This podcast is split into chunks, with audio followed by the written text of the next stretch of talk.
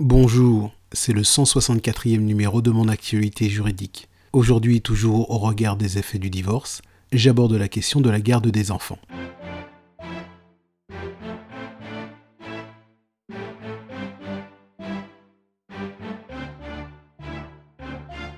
Lorsque l'on parle de la garde de l'enfant, en droit, ce dont il est question, c'est de la fixation de la résidence du dit enfant lorsqu'un couple se sépare.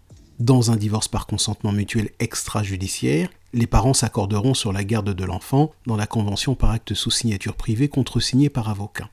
Dans un divorce par consentement mutuel judiciaire et dans un divorce contentieux, les parents peuvent d'un commun accord fixer la résidence de l'enfant et accessoirement le droit de visite et d'hébergement de l'autre parent, et ce au moyen d'une convention homologuée par le juge aux affaires familiales.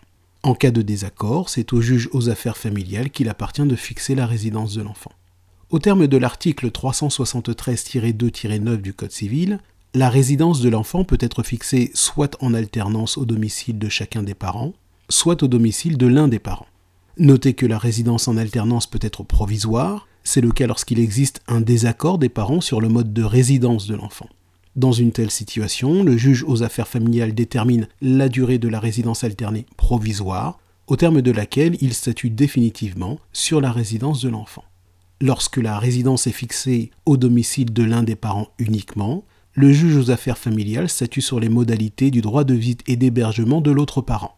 Le plus souvent, ce droit de visite et d'hébergement consiste pour les enfants à se rendre les fins de semaine et une partie des vacances scolaires chez l'autre parent. Enfin, il faut souligner que le droit de visite et d'hébergement peut faire l'objet d'une suspension, voire même d'un retrait.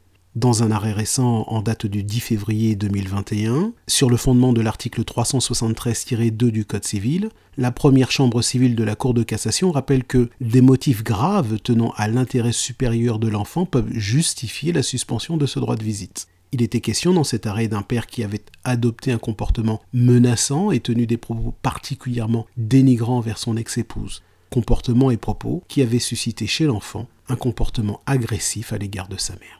C'est la fin de ce flash briefing.